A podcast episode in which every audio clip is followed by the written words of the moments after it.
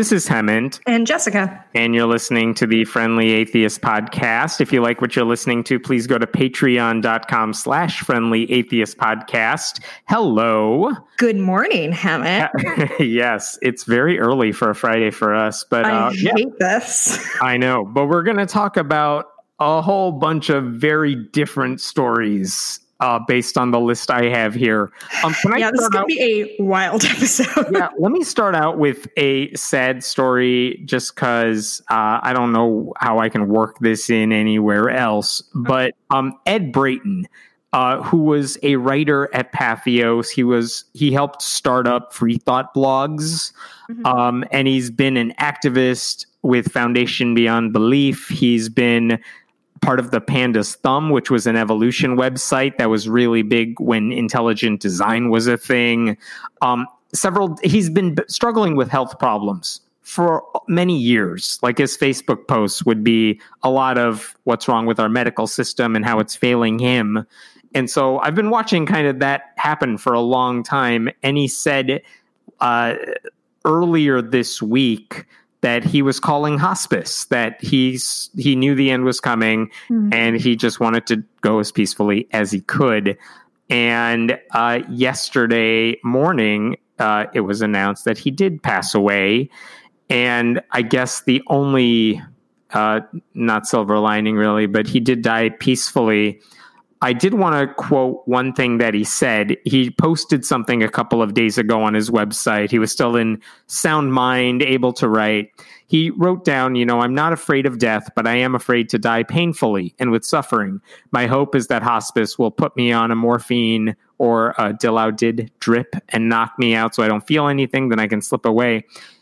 And then he went on to say, "My, I, I hope that's true. I don't know if that's what happened, but it, it appears that is what happened. So good." Um, he wrote, "My greatest hope is that after I'm gone, the world continues to be a more fair, to be more fair, just, and equal. What else could we possibly hope for and work for? I urge you all to keep fighting the good fight for those core values. Don't be sad about this. Be hopeful. I got to make the decision myself and spare others from that awful task. I did it while still of sound mind, if not body. That means the world to me. I maintained my self determination until the end."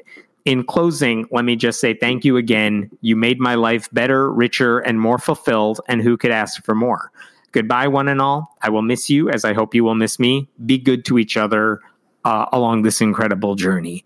And I would add if you didn't get a chance to know him, one, you missed out. Uh, one thing I remember that always makes me laugh is several years ago, there was a young high school activist, Jessica Ahlquist, who was fighting a battle to remove a religious plaque. And we did fundraising on my website uh, to support her and all that. One of the things that happened during the course of that controversy was that a state senator, her state senator, in Rhode Island went on the radio to, and the radio host asked the guy, What do you think about that high school atheist, that girl who is fighting this battle? And he called her an evil little thing in the interview, which was a stunningly crazy thing for anyone to say. And uh, people online made shirts that said evil little thing. They wore them at the time they wore it at the Reason rally, which was happening that year. Um, and I remember Ed decided to make a shirt for himself because he was a large man. And so it said evil big thing. and there's a picture, if you Google it online, you'll find it, but it's a picture of Ed and Jessica together with Ed's evil big thing shirt. Um, he was just, uh, he was a good guy. And I, it's one of the, those things that you saw coming for a while now. And I'm, it happened so quickly at the very end, but I knew he was struggling for a long time. And I just have to say, if you've been influenced at all by online atheism or if that was your pathway into questioning your faith or anything, there was a really good chance that you were reading something that Ed Brayton helped develop or create because he was always behind the scenes when it came to this sort of thing. Uh, I can't tell you how many people, when he started free thought blogs with like PZ Myers, um, and and at least a couple of other people, like they brought in so many people to write about this stuff and again, he did all of that very quietly behind the scenes, and his website was also a great place for news stories. He was a great poker player, a stand up comedian. Um, uh, there's a picture I saw of him when he was a local reporter uh, appearing on Rachel Maddow's show from like a decade ago. Um, just a nice guy, and uh, I'm sorry to lose him. And it, that's a loss for a lot of people who care about the sort of thing that we do. So I just wanted to to say thank you to him, and for anyone who doesn't know him, uh, Ed Brayton, Google him, find his stuff because it's worth reading for sure. So just wanted to put that out there, and now we could talk about other stuff. Thanks, Evan. Yeah. Uh, let's let's. I don't even know where to go from here. Let's talk about John MacArthur. Um, this guy, uh, this pastor in California, we've talked about him before because California has a COVID problem, like everyone does. And one of the things they did is they had restrictions on in person gatherings.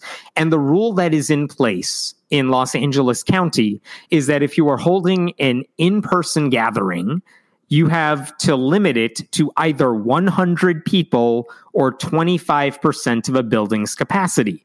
And for his megachurch, that means 25% is a lot of people. So 100 people is the limit at his mega church. And for John MacArthur, he's like, no, I'm going to hold my large mega church services. And the county officials are like, dude, you can hold them outside. We will let you hold it outside. Mm-hmm. You know, do your social distancing, do mass. And he's like, no, I want it inside. He even went on to say that anyone who complied with the law was being disobedient to our Lord's clear commands. And by the way, there have been a couple of megachurch preachers, at least big popular ones, who have said, you know what, we're not opening our building until at least January um, you know, for the rest of the year, we're going to stay closed. John MacArthur said of them, they don't know what a church is and they don't shepherd their people. Like he is trashing any pastor who who has any concern for their congregation's health.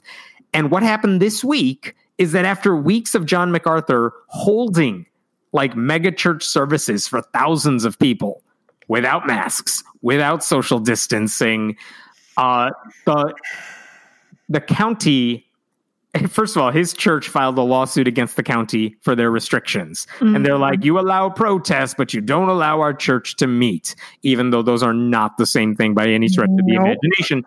And now the county has countersued, saying, like, screw you, you're breaking the law. So we absolutely are going to hold you in contempt of our public health orders. So that's where we're at right now. They are in this legal battle over it. And I'm just I'm astounded by any I mean I'm not surprised because it's happening all the time, but the idea that a pastor would think that a restriction that is meant to protect public health is really all about violating his religious freedom um, is just so selfish and so dangerous. He says in response, like, well, no one in my church has contracted the virus yet. well, yet is an operative word. And you're not, it's not like you're testing anybody. We don't know if that's true. And unfortunately, by the time we find out if that's true, it may be too late. Um, this whole thing has really turned grown men into the toddlers I knew they always were. it is so truly wild to see these grown ass adult human people literally say like you can't hold me you're not my mom. Like that's what this feels like to me. It is resisting any guidance. It's a mistrust of authority. It's so fucking juvenile. I can't because a lot of people are just not not wearing masks or not doing the things just to not do them just for the sake of being able to say like nobody tells me what to do. This is america. And it's embarrassing for them. Um, it is going to be a wild chapter in history when we find out that most Americans are utter monsters. I mean, we knew that across history, but it's really going to be fun to have the like Twitter and Facebook records for the rest of time, knowing that when we say, hey, a lot of people are dying, could you do this one very small thing or minorly change your life, people lost their fucking minds. And now we're going to hit a million people dead or what the fuck ever. It is on social media, but you can bet people are going to delete the shit out of all this stuff as soon. So, like, don't Facebook won't record it. You take screenshots. Oh, I take people screenshots. in your life. Yeah, like you wouldn't believe. Either one thing that was really, I mean, again, not surprising, but just you should all know this is that John MacArthur's ministry when the government said we will offer you money to help pay your staff during the pandemic, at least for the first couple months of it, uh, his ministry received and we only get a range here. We don't have an mm-hmm. exact amount, but they received between one and two million dollars in PPP loans to pay their staff when they couldn't meet in person.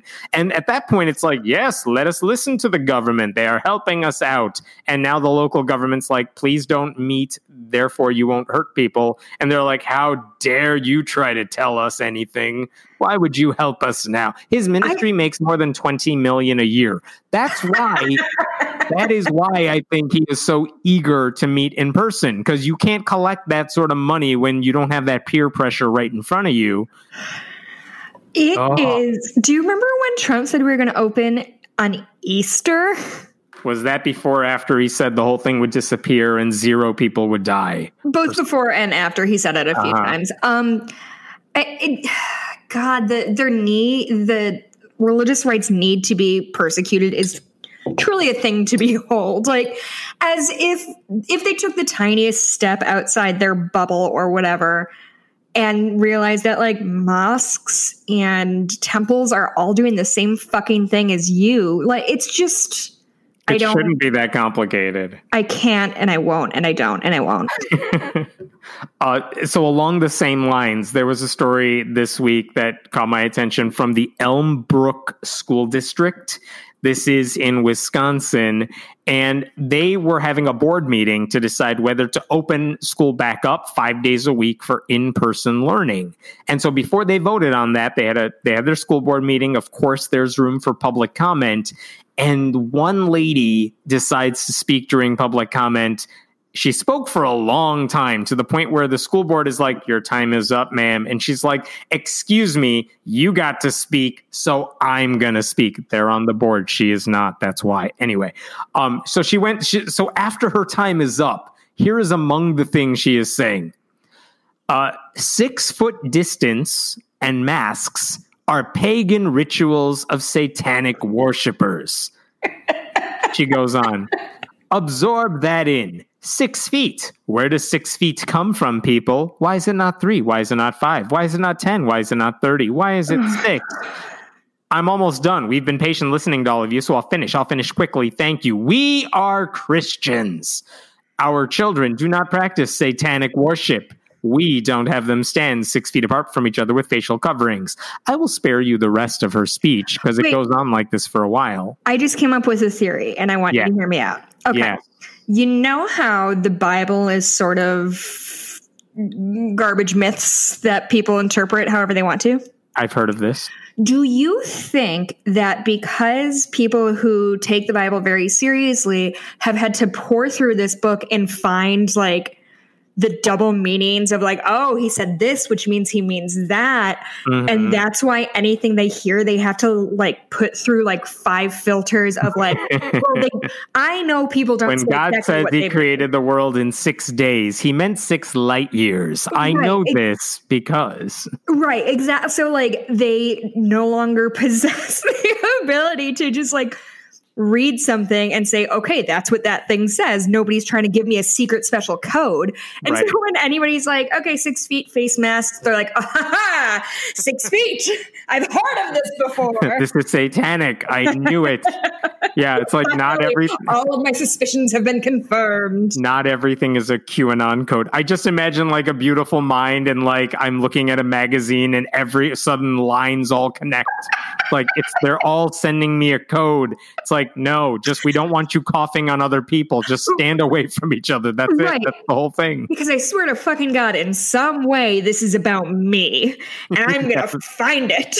okay, here's the sad part. It was very clear listening to this school board meeting that pretty much everyone on the school board is like, lady, you're crazy. Shut up. But after she was done, and I'm not saying it's because of her, I'm just saying this is what they were going to do anyway they decided to vote to open school back up five days a week for in person learning. Yes, with social distancing. Yes, with masks. And yes, that is still the stupidest thing they could possibly do mm-hmm. because kids are not going to follow all the rules. People kids will get sick. Disgusting. Teachers. Kids are discussing when there's no pandemic. And during the pandemic, you think they're going to suddenly become hygienic and take all these right precautions? Have we talked about the school districts being like, well, we can't enforce mask regulations on our students? Have you Ugh. have you heard about that? Because as somebody who had to measure my skirt to make sure it went past my fingers when uh-huh, I was 12. Uh, somehow they're all on top of that. Yeah, that they're super cool with. My friend wore spaghetti straps and you could kind of see her bra and she got sent to the principal.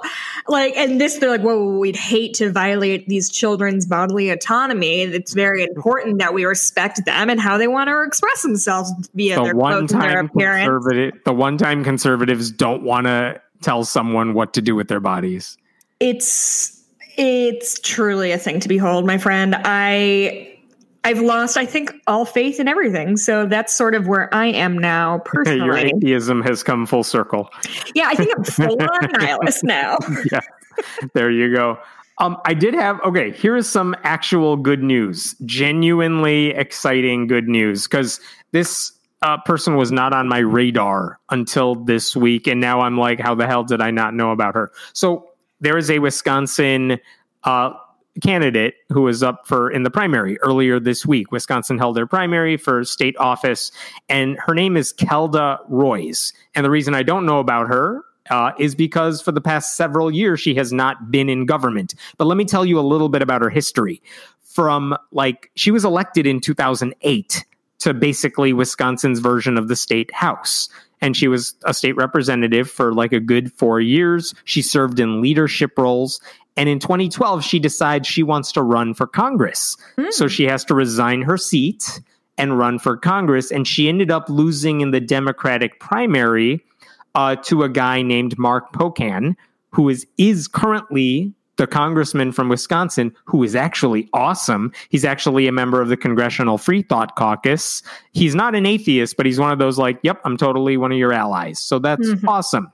So no issue with that. But she lost her seats and she was awesome and it was a safe seat. So damn it. But she leaves. In 2013, she decides to start her own business. Um, and then in 2018, when Scott Walker is the governor of Wisconsin and things are not good, mm-hmm. she decides to run for governor to unseat him in 2018. And one of her ads before the Democratic primary, she posts a campaign ad where she's talking about policy and why, you know, she has daughters. She wants to run for office in part for them. And I guess while they were shooting that commercial, her baby needed to be breastfed. Mm-hmm. And so uh, Kelda Roys basically breastfeeds the baby as the cameras are still rolling and still talks about policy. Oh, cool. Doesn't, doesn't miss a beat. And actually, the ad they ended up running is literally that. It's just her like, uh, like I'm talking about policy. I'm talking about, oh, all right, take care of my baby. All right. So as I was saying, I, and she just rolls with it mm-hmm. and it's great. She actually went viral with that ad because like, here's a real working mother yeah. trying to do this. And it's amazing. Now, she ended up losing that primary. She took third place in the Democratic primary that year to Tony Evers, who actually became the governor. Very narrow race. He became governor.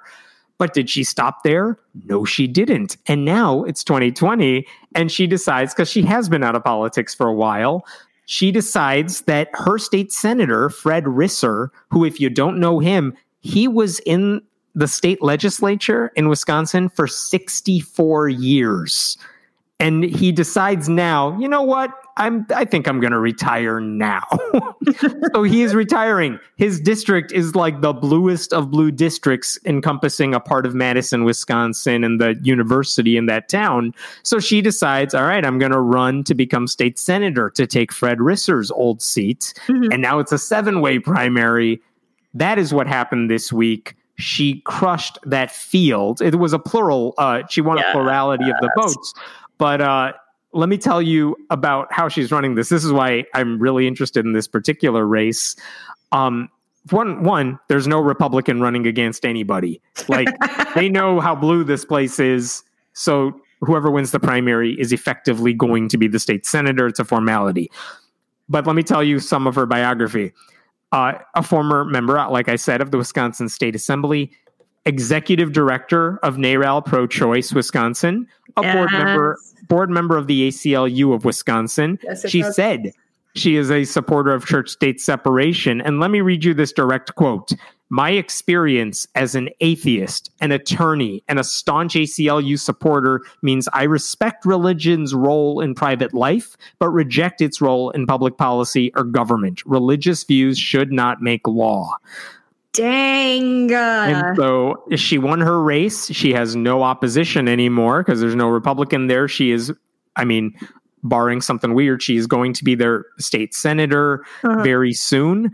Um, but just an amazing candidate all around. I will say the one thing is, even though there is a Democrat in the governor's mansion right now, the legislature, Wisconsin, is known for having the most gerrymandered uh, state offices in the country. So, right. yes, she's a Democrat in the state Senate, but this is the state where like you can win 49% of the votes and get like 99% of the seats. I exaggerate just a little bit. So Republicans dominate the legislature, but still an amazing candidate of an incredible victory and that's really exciting and just piggybacking off of that I have been keeping a list of the candidates who are openly non-religious and because all the primaries are just about done, I got a running total for you right now.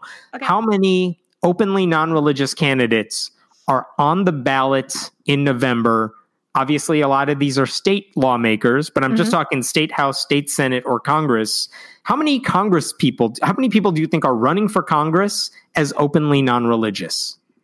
Uh, so this is on all levels. All U.S. Congress in their respective districts. A hundred. Oh, I wish. Uh, but non like they won their primaries already. Oh, and they are the Democrat. They are the Democratic candidates in their congressional district, and they're openly non-religious. Remember, Jared Huffman is the only humanist in Congress. Uh-huh. Uh, Jamie Raskin from Maryland is a I say humanist in big quote fingers because he uses the word Jewish uh, to describe himself, but he is a humanist.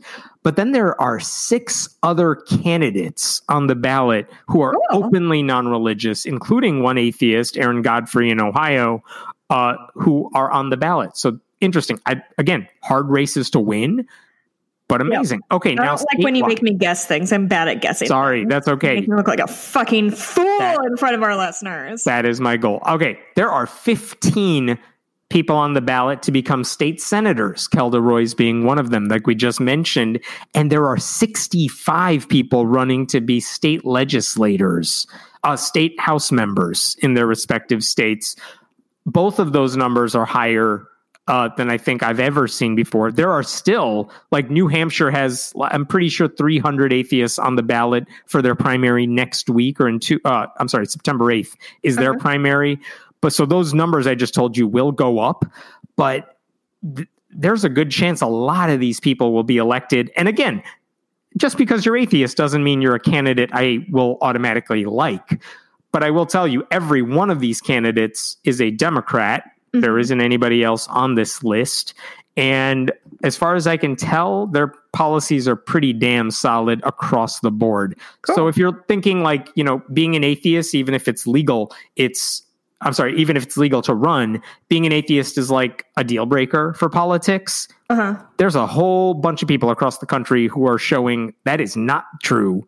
That's um, awesome. Um, and if I could say just one more thing about politics before I move on to a different topic, which is there is a group that is brand new that you listeners may be interested in. This is not an ad. I'm literally just telling you because I think this is awesome. It's called the Secular Secular Democrats of America. Oh. It is basically the whole goal. Let me tell you some of the things they care about: church state separation, ending faith based neglect of children. So, no uh, I'm praying for my kids' health. Oh, they died. I'm off the hook. Sure. Um, promoting civil rights that don't permit religious discrimination, advocating for health care that is free of religious exemptions, mobilizing non religious voters, fighting for like actual religious freedom, pushing for religion, uh, re- reason based policies, respecting atheists in the military instead of pretending there are no atheists in foxholes all of that stuff is what this group cares about. And the person who is kind of their their organizer for stuff, her name is Sarah Levin, who used to work with the Secular Coalition for America. And on Tuesday of next week, August 18th, she put together like an inaugural event for this group called like Make America Constitutional Again. she has Jared Huffman, congressman, atheist, Jamie Raskin, congressman, Athena Salman, who's a state representative, uh, Carlos Guillermo Smith from Florida, who is a non theistic congressman. She has Ann Druyan, who wrote Cosmos with uh, Carl Sagan and the producer of The Reboot. Lots of people who are doing this Zoom event the week of the Democratic uh, convention. Amazing group to get together. And really, yeah. what amazes me is just like, these are two words that as much as I want to see together, like Democrats, you should be reaching out to us. She's sure. saying, well, guess what? We're here and we're reaching out to you and we are trying to mobilize people to vote for Joe Biden in the election. And like, here's, and we don't care if you like it or not. We're getting our shit together. Mm-hmm. So if you're interested, you don't need permission anymore. exactly. We are. I'll post a link if anyone's interested. It's a free event if you want to watch it. But man, I I hope that amounts to something bigger, but it has to start somewhere. So it's starting. It's great. Whew. All right.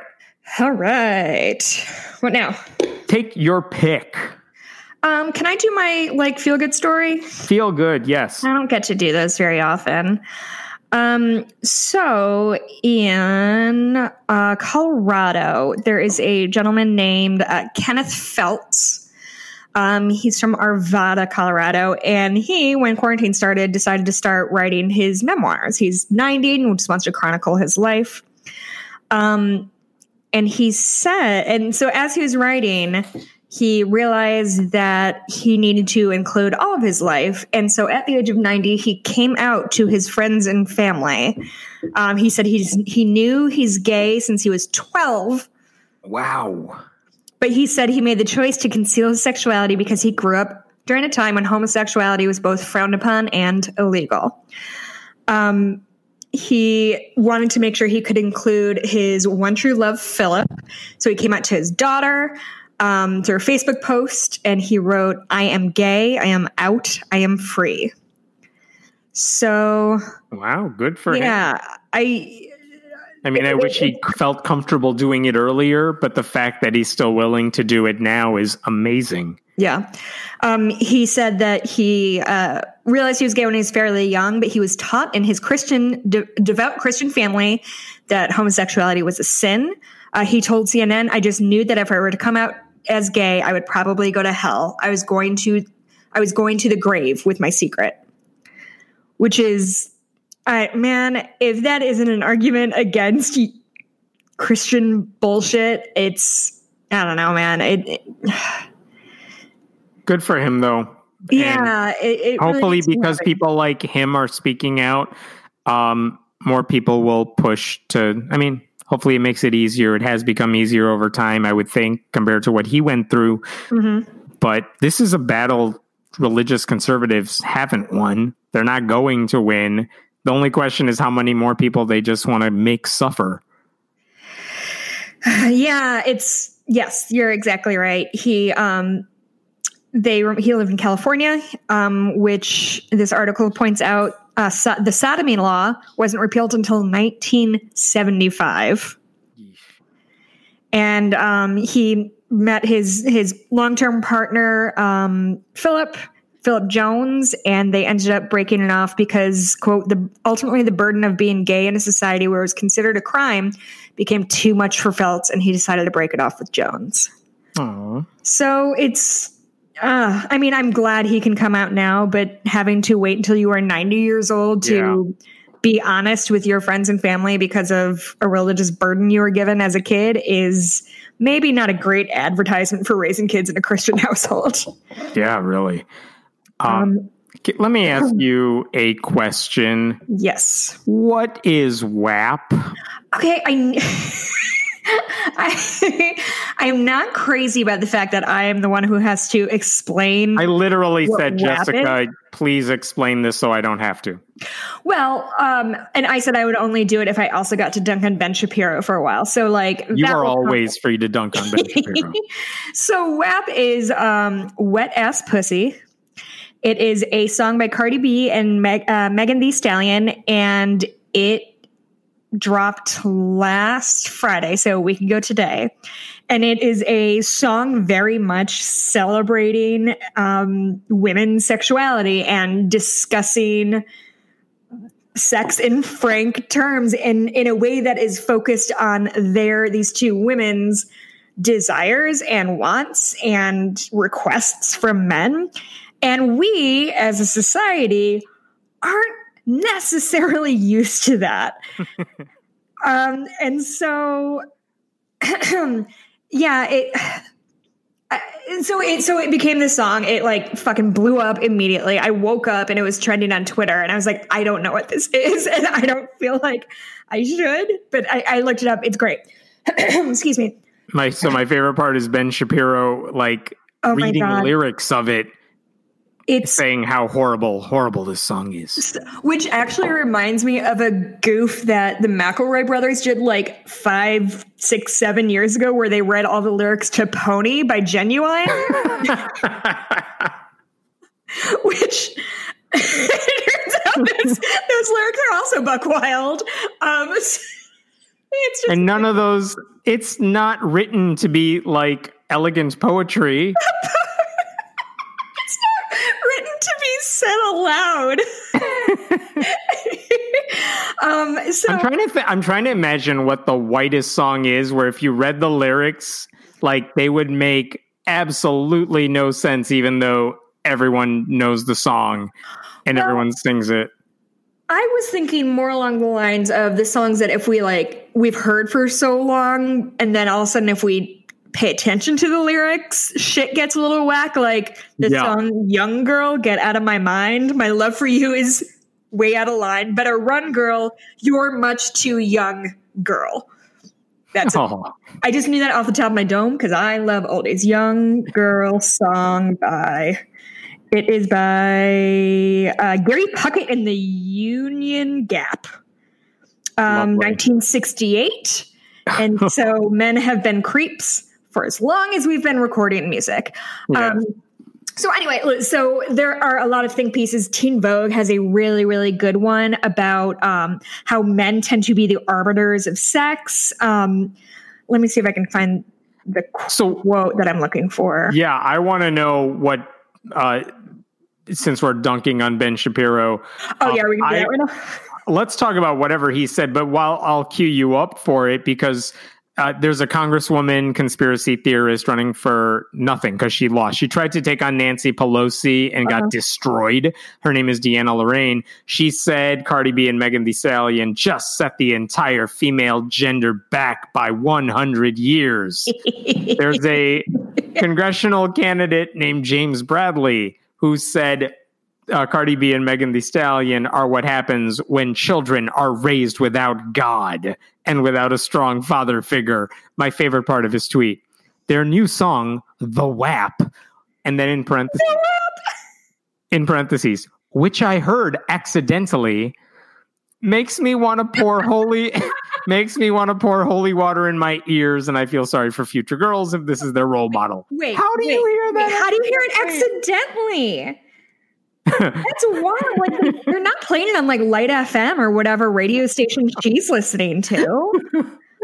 I was, there was an there was an onion uh, article headline, and I don't have it in front of me, but it's like, why won't these gay guys just stop sucking my cock or something? it's like you, you can just say stop. You don't have to listen. You don't have to Yep. do anything. Like, which I heard accidentally and could not stop playing on my computer.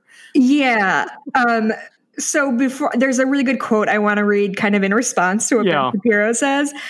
And genuinely the funniest fucking thing I've ever seen is this tweet that he sent out.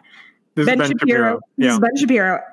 As I also discussed on the show, my only real concern is that the woman involved, who apparently require a quote bucket and a mop, get the medical care they require. My doctor wife's differential diagnosis, bacterial vaginosis, yeast infection, or trichomoniasis. So his wife is telling telling him that if a woman's vagina is wet, she is ill in some way, which is not a great peek into their sexual life. I mean, the it best- makes me so uncomfortable. the best faith interpretation of what he's actually trying to say is he's saying sure women get wet but if it's too wet that's a problem and that's my only concern here my Mm-hmm. Wife agrees with me that women can't get too wet that's No. a medical condition Mhm. and everyone dunked on him like crazy. It's been uh, Dean Gloucester said Ben Shapiro reporting that his MD wife told him she's never gotten wet during the relationship, except, except as a result of vaginal infection is, how do I put this dryly? In retrospect, perhaps the world's most predictable cell phone. it's been so funny. Like it's, I love nothing more than Duncan and Ben Shapiro. He's like a gross idiot. I think my um, favorite part of this is when there's a song about sex that is overtly sexual, and to have all these conservatives who and Christians who hate talking about that, even when it's in a Oh, more Mitch. medical context, like sex ed in schools or something, and they can't even deal with it then, for them to be like, let me explain to you why this song is problematic. And you realize they couldn't even talk about it in regular terms Right. and they're trying and then you have ben shapiro like let me tell you what's wrong with this because he would he would be mad if it was just if a sex ed course in high school said yeah if you're horny then women you will get wet or something like he wouldn't mm-hmm. be okay with that sort of thing either No, no. and so for them to use that line of argument against a song like this and to put those together is hilarious It's so good. Um, and I want to read a passage out of this Teen Vogue article, which, by Yeah. the way, did you have Teen Vogue as the like best journalism outlet of our generation in your bingo card? Because I didn't. what Um, did they say criticizing and suppressing women who harness their sexualities and discuss it in frank, even vulgar terms is a part of a long history of policing women's sexuality. So, no, it's not surprising that some men are threatened when women display and celebrate their sexuality. It's unfortunately to be expected.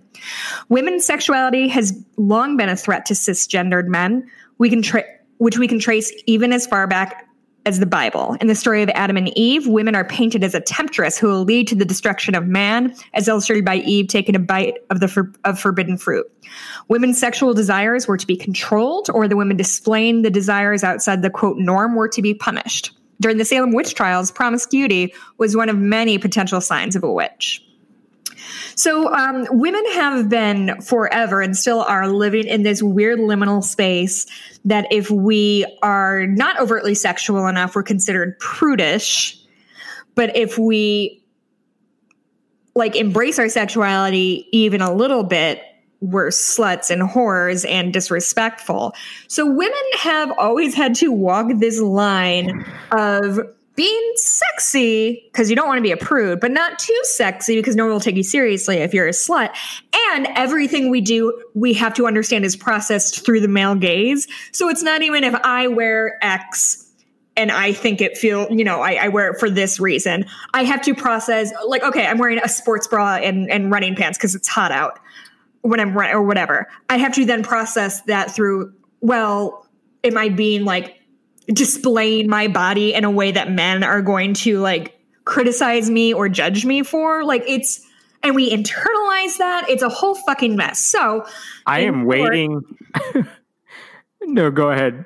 in short, women's sexuality is constantly being policed and judged. And I love that this one is so frank and so explicit that it's like, yeah, yeah, yeah. Women also have sex. You know that you have had sex with women, most men.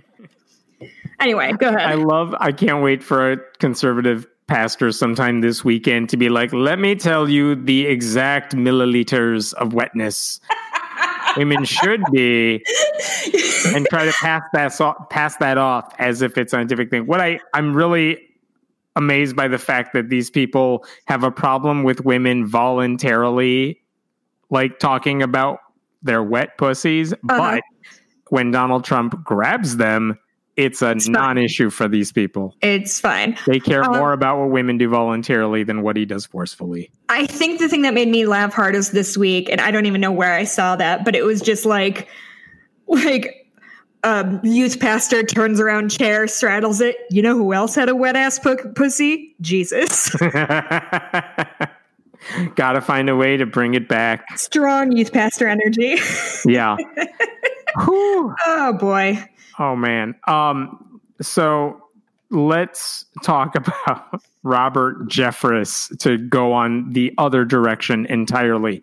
Um, the pastor was on Fox News this week, and one of the things he said here's what he wanted to say Democrats are godless. He's trying to tell the Fox News crowd Democrats yeah. are godless. But how do you do that when Joe Biden is like a devout Catholic and Kamala Harris is a Baptist and pretty much all Democrats are religious? Here's what he said, and I'm quoting it's no coincidence that 70% of atheists identify as Democrats and only 15% as Republicans. The Democrat Party has become a godless party. Yeah, we have. Which is which is bad oh. math.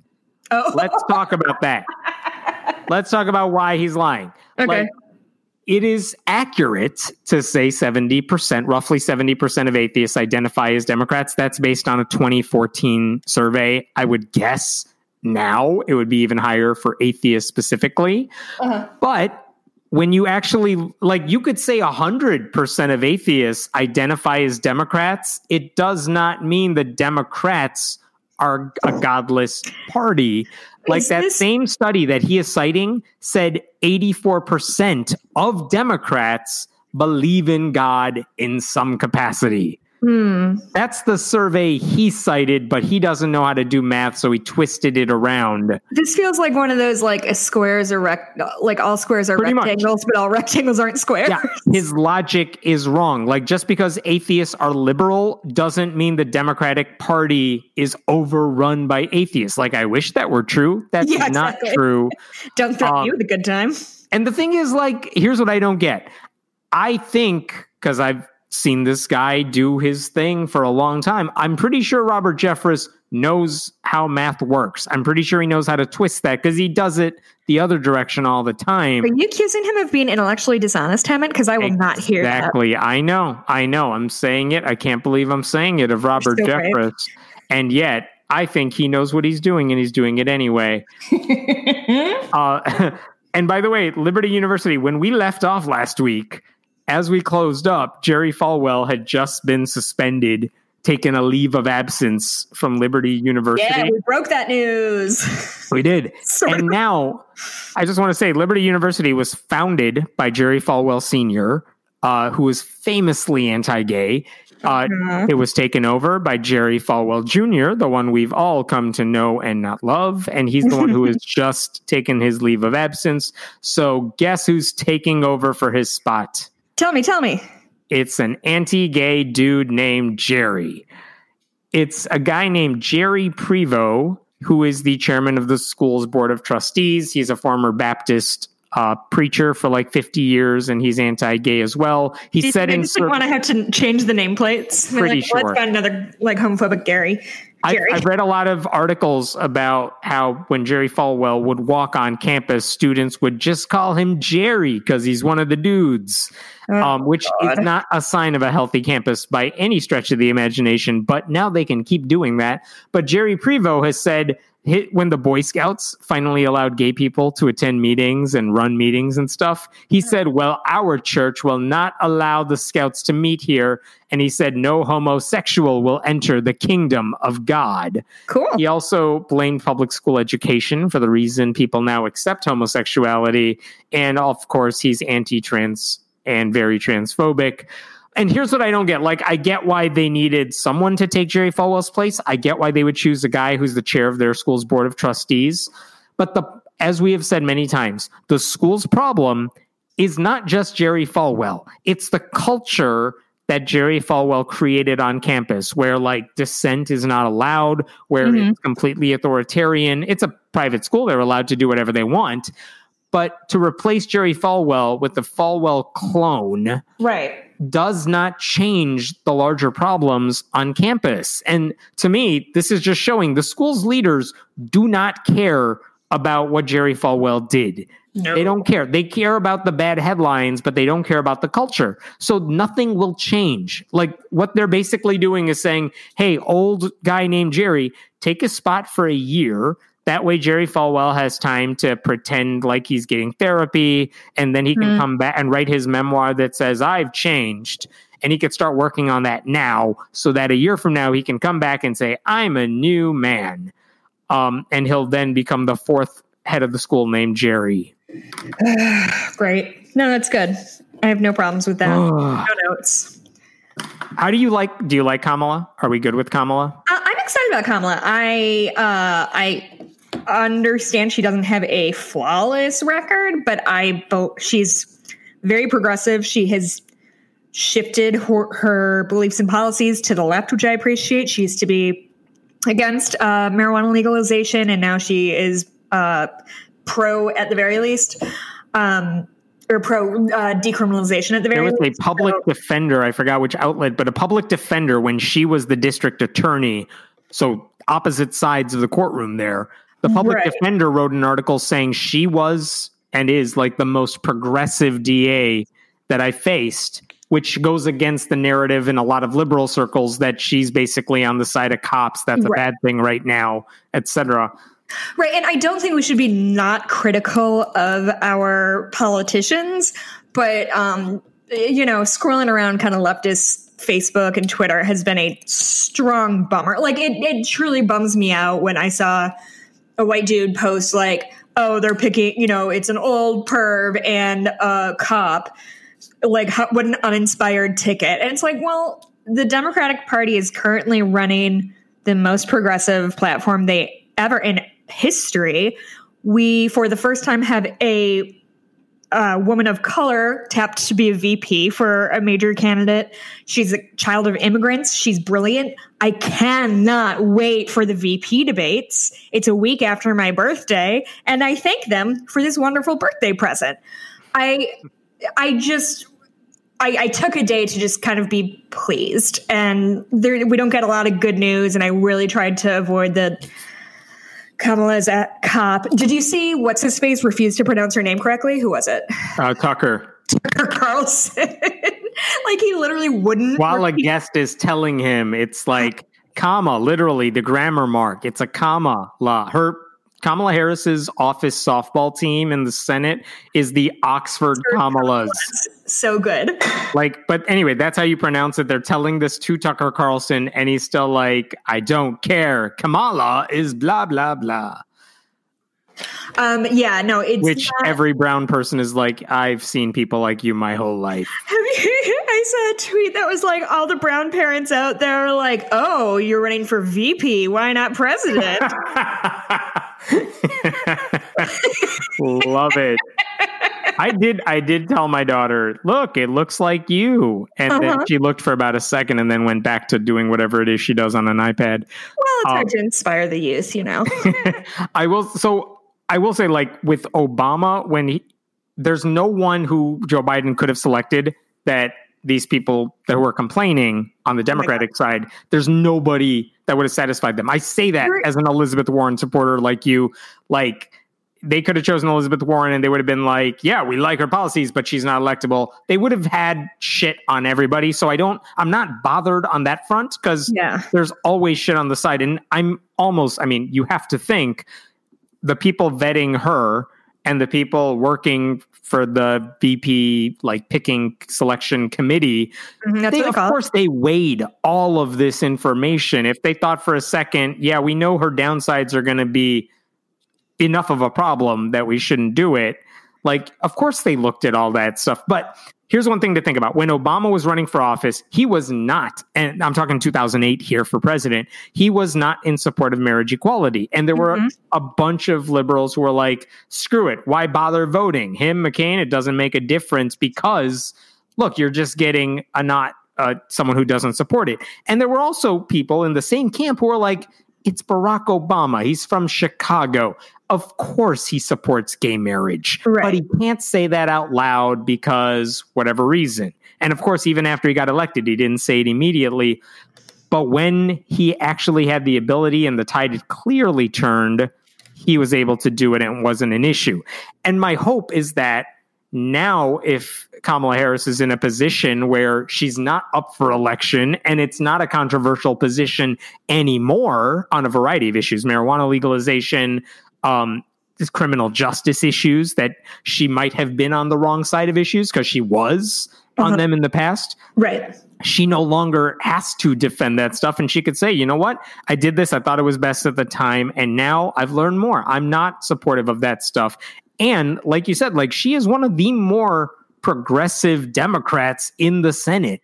Like i think she has like a 93% same voting record as bernie sanders and i, I forgot what the substantive portion of that is Right. but it's it's not nothing. And again, if you put her on the ticket, there is a good chance she could become. I, I don't buy the people who are like she won't change. You're electing a moderate person, Yeah. and she won't become more progressive. I disagree completely. I disagree on once both those points. yeah, when she is in office, she has the leeway to go more to the left and push people to the left. And dude, if she's coming from a background that is African American and Indian and uh, coming from liberal circles as Uh-huh. she is in in California, yeah. you have to think she's well aware of what the progressive positions are, and she probably agrees with a lot of them, and she will have the leeway to say that. Um, I don't think it's fair to just hold her to what she did in the past and say that defines everything about her, because I hate to say it, but there are political calculations these people make beforehand. Joe Biden had a lot of things. He's been in politics forever. Mhm. What do you want to judge him on? What he screwed up with the Clarence Thomas hearings, or who Yeah. he's going to appoint to the Supreme Court to replace Ruth Bader Ginsburg? right. I'm all for that. Let's judge him by that because Yeah. that matters. Yeah. Um, I, I think the other problem that I, I have seen kind of running in, in far left circles, which I don't disagree on almost any of their politics, but I also think that you have to take a step back and remember that, like, yeah, we all want these very progressive politics, but Bernie Sanders didn't get the nomination because there just isn't enough support for it at Yeah. this moment. And like that sucks, but we also can't force what we think is best onto the population because that's Unless we're in office, which we're not. but but even if we are in office, like once Bernie President Bernie Sanders or whomever got into office, they still had to like pass bills through like shit just doesn't magically change. So I think I understand that incremental change is not sexy and it's not what we're like stoked about, but unfortunately like at some point you have to deal with the reality of like my dad is voting for w- voted for Democrat the first time in 2016 and he was like fuck Bernie, but he's going to vote for Joe Biden. Like I understand it's not fun to like lean to the center, but we need to win this election and and We- then push the hell, pressure them. Right, At least, exactly. unlike Trump, they they're they have enough people working for them who do have an ear to the ground on this Right. stuff. They do want to appeal. They know the future of the Democratic Party is moving left. It is to their advantage to Is it- shift positions. isn't Kamala's press secretary Bernie Sanders' old press secretary or Uh, something? yeah, Kare- uh, something. she worked for Bernie for sure. Yeah.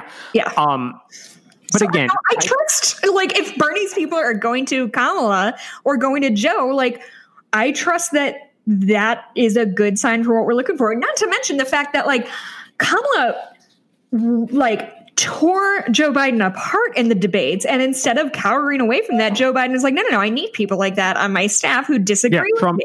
If Mike Pence did that, he wouldn't be vice president right now. Absolutely not. Um, Um, all- and I'm only saying that to say, like, yes, she. I hope she gets more progressive. I firmly, I'm not saying this. Like, I'm not just saying this. I think she will get more progressive, and she is more progressive than she gets credit for. But also, I'm just saying, like, yeah, not my first choice, not my second choice for either position. Right. But also, it's not that bad. It could be way worse. And Yeah. again, if they are in power and have the ability to appoint a gazillion other positions of power, Mhm. who are they going to appoint? And there's good reason to think there are a lot of smart progressive people. And to point and say like, well, he's cozy with Wall Street. Yeah, probably, but there will be a lot of good that comes from the Yes. other positions. And you know what? If he does do something you don't like, I would so much rather criticize him from the inside than whatever Oh the my hell is going on right now. Absolutely, absolutely. Um, I also want to touch quickly on the birtherism that has arisen around uh, Kamala because I'm obsessed with it. Did you read that Newsweek article? I saw enough of it. so Newsweek ran an opinion piece um, by ooh, what was his name? Uh, Dr. John Eastman, who um, I'm sure this is unconnected, but ran for uh, Attorney General against Kamala and lost. I'm sure that has nothing to do with his garbage. No, none. Um, but he writes this whole like winding way that he is accusing Kamala of not being a um, a naturalized citizen, Which is false. which is absolutely false. And his reasoning is such garbage because literally it's he said, I'm not, we don't know that both of her parents were naturalized citizens at the time of Kamala's birth. And if they weren't both American citizens, she isn't one, which is a wild assertion. And also, like, if we want to talk about people who weren't, like, might, Yeah. quote unquote, might not be qualified, Ted Cruz was born in Canada. John McCain was born in Panama. Like, Mitt Romney's dad is from Mexico. what? Born in Mexico. Oh, Romney was born in Mexico. My, my Mitt husband's Romney's making a grilled cheese. Oh, Mitt Romney's dad, Mikey. Yeah. Mikey's making a grilled cheese sandwich. the thing is, no one questioned John McCain's, McCain's Oh, citizenship. I wonder why. What do you think? Mitt Romney's citizenship, but But- Kamala uh, Harris could she? Could she? Maybe. And by the way, Newsweek, which is stupid enough to run that article, Oh, so has bad. now their editor. And again, it's it's not the Newsweek we grew up with, where it might have been a legit publication. It's a hollow shell right now. But the editor who allowed that piece to go up has now Uh-huh. written a piece like. Excuse me, no, that thing we posted earlier that Trump has now seized on and is Uh-huh. spreading, uh, that is not accurate in the lead. like the same Newsweek has now posted an article saying that was all bullshit. Like Yeah. it's not true. She's totally legally qualified to be whatever Well, vice and- president, president. Yeah, and the editor's note reads like as if this thing, this Eastman piece, got published in another outlet by mistake. Like, Yeah, it, there, there's very little, I think, um, ownership taken to this garbage that they've put out, which of course Trump seized on. Like, okay, can I just read this because it's fucking wild. The language of Article 2 is that one must be a natural born citizen. The original Constitution did not define citizenship, but the 14th Amendment does, and it provides that, quote, all persons born in the United States and subject to the jurisdiction thereof are citizens. And then he goes on to posit that because her dad is a Jamaican citizen or has dual shi- citizenship, and I think she technically does too, because she has dual citizenship, that means she's not qualified. It's like subject to complete jurisdiction, not merely a partial jurisdiction, such as that which applies to anyone temporarily sojourning in the United States. Like it's the wildest string of like legalese I have ever seen. It's it's it is sound and fury signifying nothing. It's garbage. Um, Um, I want to piggyback on that. There is a candidate for Congress who's running for John Lewis's old seat, but okay. uh, it's the Republican running for John Lewis's old seat, Uh-oh. meaning she will lose in a landslide. But she is their candidate. Uh, her name is, I want to make sure I get that right. Angela Stanton King is her name. Uh-huh. Um, but here's what she typed in because she, who is, she's black and she wants to call out Kamala Harris for not being really black. And how did she do it? Uh, Kamala Harris married a white man. She loves white men. She was also sworn in by Joe Biden as an Indian, whatever that's supposed to mean. And so she says very sarcastically, This is such a win for Black America. I know they're proud. Then she follows up Black America, is this your queen? And it's a picture of Kamala Harris with her Indian mother saying, like, I'm no genius, but I've been around black folks all my life, and this ain't it. She has the red dot and everything. That's Oh. Repu- Fuck. that's what Wait. the Republicans are running with. Is that woman black? yeah. Oh, interesting. That is not a great. He's like the Maybe diamond in invalidating- black. Yeah. Yeah, maybe invalidating people's cultural identity is not the way to go if you're also a minority. But like, I don't know. You can you can speak for that. You're a minority. I'm white. No, like if you're if you're a mix of two things, you're a mix of two things. You're not half like you're not literally half of one, therefore you're not fully one of your Yeah. identities. You're just multiple identities. I If you're I have a theory that conservative people are incapable of like grayscale thinking and only think in terms of black and white. yeah. So the fact that I like the Like fact she's not allowed to say she's Indian Right. when she's also making claims to be black. Like, dude, she's both. It's not a math problem here. Right, that's exactly right. Like, and I think that's just an important thing for us always to take of like, just because I support Joe Biden and support Kamala Harris does not mean that I am uncritical about them. Like, those two things aren't the same thing. I can be critical about something I like and love. Like, I kind of like our country at this point, but I'm highly fucking critical of it because I think it could be better. And as many people have pointed out, like uh, she's she has Indian heritage. That's true. She has her father's Jamaican. That's true. When she's driving on the road and she's not a senator, Mhm. she's black. Yeah. like you know what I mean. Like she, Oh, you like code switch all the time. from Exactly. And it's the idea that she is not fully one or the other because she's both is just idiotic. You can be both. And at sometimes, depending on what you look like on the outside and depending on what situation you're in, you may say you are one thing rather than the other. Barack Obama was obviously half and half, yeah. but in practice and the way people looked at him, he was a black man. Like, Which- which nobody ever says that to a white person. Like I'm 50% Italian, but I'm also a quarter Irish. And if I told somebody, "Oh yeah, I'm Irish," and they found out I was half Italian, they would never invalidate my entire identity by saying like, "Oh, you said you were Irish, but I see you're most like you're also Italian." Ha ha, caught you. right. Not a thing anybody would ever say to a white person. conservatives see Kamala Harris like that dress that was like black or yellow. Like it has to be one or the other. It Yeah. Can't possibly be both. right. There's only one answer to them, and you have to agree with them no matter what. Um, Like, no, dude, it can be both. It just depends. Can I ask for your favorite take on uh, on Kamala Harris? Um, number one is she's not black. She's not African American. She's Jamaican. Or or number two, no, there's more. Hemant. Uh huh. Not Asian. She's Indian. Oh Which one's better? God, Because they're both pretty bad. they are both pretty bad. I. Anyone who has to ask the question, like you know, they know nobody who fits either one of those descriptions. Like right. you wouldn't ask it if you knew someone who's had to face that thing. Like on surveys, I've had to say I'm Asian, even though if you ask me, like, what are you? It's either South Asian or Indian. Uh-huh. Like, I don't say the word Asian. Is it technically true? Yeah, it's technically true. But again, it's it's a more cultural thing and like what situation am I in than anything else. Wait, South Asian or what?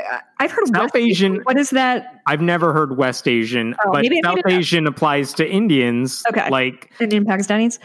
Um, Yeah, I think so. Uh, at least I've heard them use it. Yeah. But yeah, it's just one of those like, it, there's a difference between what we call ourselves, what description we use. It doesn't negate anything. And again, it's a stupid question asked in the first place because who the hell cares? Because as Biden even said, and I know it was a script and I know he was just kind of reading it, but like by picking her and to allow all those young black brown girls to say like she looks like me maybe i could do that if that is a big deal it. And that matters and like to to try to mathematically figure out which one she really is defeats Mm-hmm. whatever you are trying to accomplish is just a stupid endeavor in the first place Yeah, it it absolutely is. It's been it's been a truly wild last few days. I'm already exhausted. November is so far away. I don't know what I'm going to do. well don't worry because none of us will have the chance to vote by the time november rolls around Oh at my this god, rate the USPS. I'm just And he said it. Trump said it. He said I know he just said it out loud. He said the quiet part out loud that he's defunding the post office so people can't vote by mail. Like, what? I don't. I mean, I don't know. I can't. I. I don't know. Tell people at your white people meeting to stop it. I hate the white people meeting. I actually do have a white people meeting. That's not a that's not a great look. Call the wine club, Jessica. It's all right. um, I did. I, I, think you'll appreciate this. I uh, last so I was out of work for a long time. Illinois unemployment insurance was like giving me the runaround, and finally last week I got through to them, cleared up whatever. There was like a glitch that they they thought I didn't qualify. They're like, no, no, no, you definitely did. Um, and so I got, so I got my my stimulus check, and it was like a chunk of money that I'm not used to having all at once. And I went yeah. directly to Binny's, over my wine rack. And then yesterday I went to the dispensary and did that thing. And like, I just enjoy being Republicans' worst nightmare that I use my state aid on booze and drugs. And I just, it just makes me sleep better at night to know that I am just somebody's worst nightmare. Huh. Makes me feel very good. Is that it? I'm I'm done. Okay. Um, before we plug everything, um, I would or to start the plugs, I guess I was on a podcast called Media Evil. Um, it is a medieval pop culture podcast. It's hosted by my friend Sarah Ift Decker, um, and she is a medievalologist. Don't know. She's got like a doctorate in medieval studies. Um, and so she watches media about the about medieval times and then discusses them from a modern viewpoint from a like quality of movie viewpoint and also from a like how realistic in terms of medieval stuff is it so i was on that we watched um, army of darkness which is the third in the evil dead series when he travels back when ash travels back in time to medieval times um, and we talked about it and we had thoughts about it. Uh, it was so much fun to record. She's so smart and funny. Um, and she said it is going to be posted next Saturday, the 22nd. So it's media, M E D I A dash evil, E V A L, like medieval. Um, and it's on. Uh, on iTunes. It's very good. I'd recommend it. It's a lot of fun. Very cool. Um, all right. What do you have to plug, bud? Uh, Nothing. I'm. You know what I'm spending my tomorrow doing when I'm supposed to be watching my kids. I am doing a crossword tournament called Lollapuzzoola. No. That's right. It's not too late to sign up if you're hearing this on Friday. I have no connection to it, but dude, you I, almost took a minute to uh, do today's mini crossword puzzle. I, I had a distraction of sorts. Oh yeah, you're not just an idiot like me. No, nah. you beating me every day on the mini crossword puzzle, and Ross Blocher beating me every week on Words with Friends. I really need to get dumber friends. Uh, uh, well, I'm hundred percent Asian. Uh, so you can find us at um, patreon.com slash friendly atheist podcast if you like what we're doing. Oh, Mikey, good news. My husband, who's like a former like cool 80s, 90s skater kid, um, discovered that there is a, um, skate Christian skateboarding movie.